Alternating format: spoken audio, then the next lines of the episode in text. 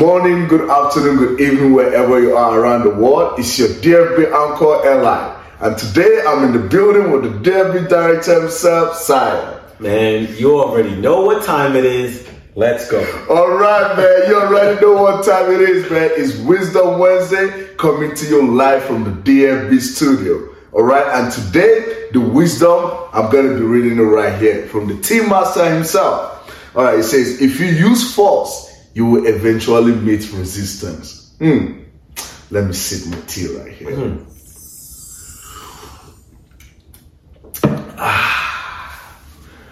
Okay, so if, if you use force, Mm. you will eventually meet resistance.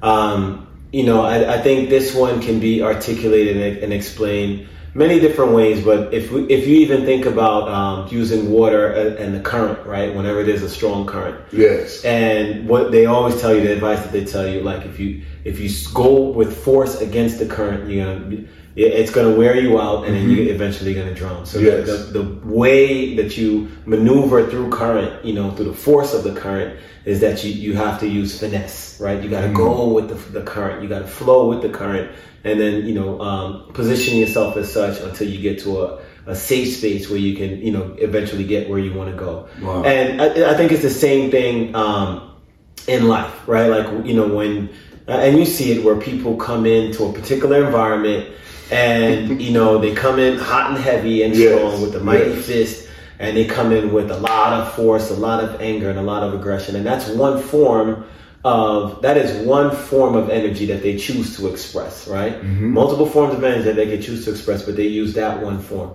Um, and eventually, if you look at the people that that they express and they exert this energy towards, eventually, one by one, the people start to you know um, uh, counteract that force Yes. in their own different ways, right? Yes. Through belligerence, through neglect, through just you know, um, you know, maybe they they just totally give up and they they, go the other way, you know, and then um, and then you do have those that you know will meet that force head on with just blunt resistance, right? Yes. And which is the source and the meeting point of conflict. So, um, you know, you, as you grow and you get more experience, you realize that you know, um, like just like they said, uh, you know, you attract more bees with honey, you know.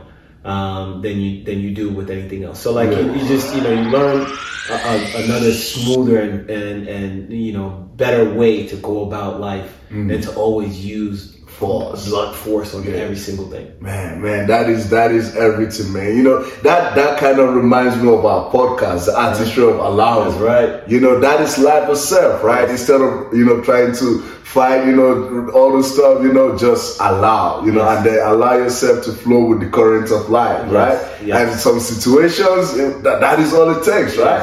Wow, wow, that is that is everything, man. And especially if you listening to this, man, you know, you know who you are, man. Don't use force, all right? Yes, yes, that is Wisdom Wednesday coming from you live from the Tea Master himself. All right, again, this is your DFB anchor and your DFB director. Sign out. Make sure to subscribe and like our podcast.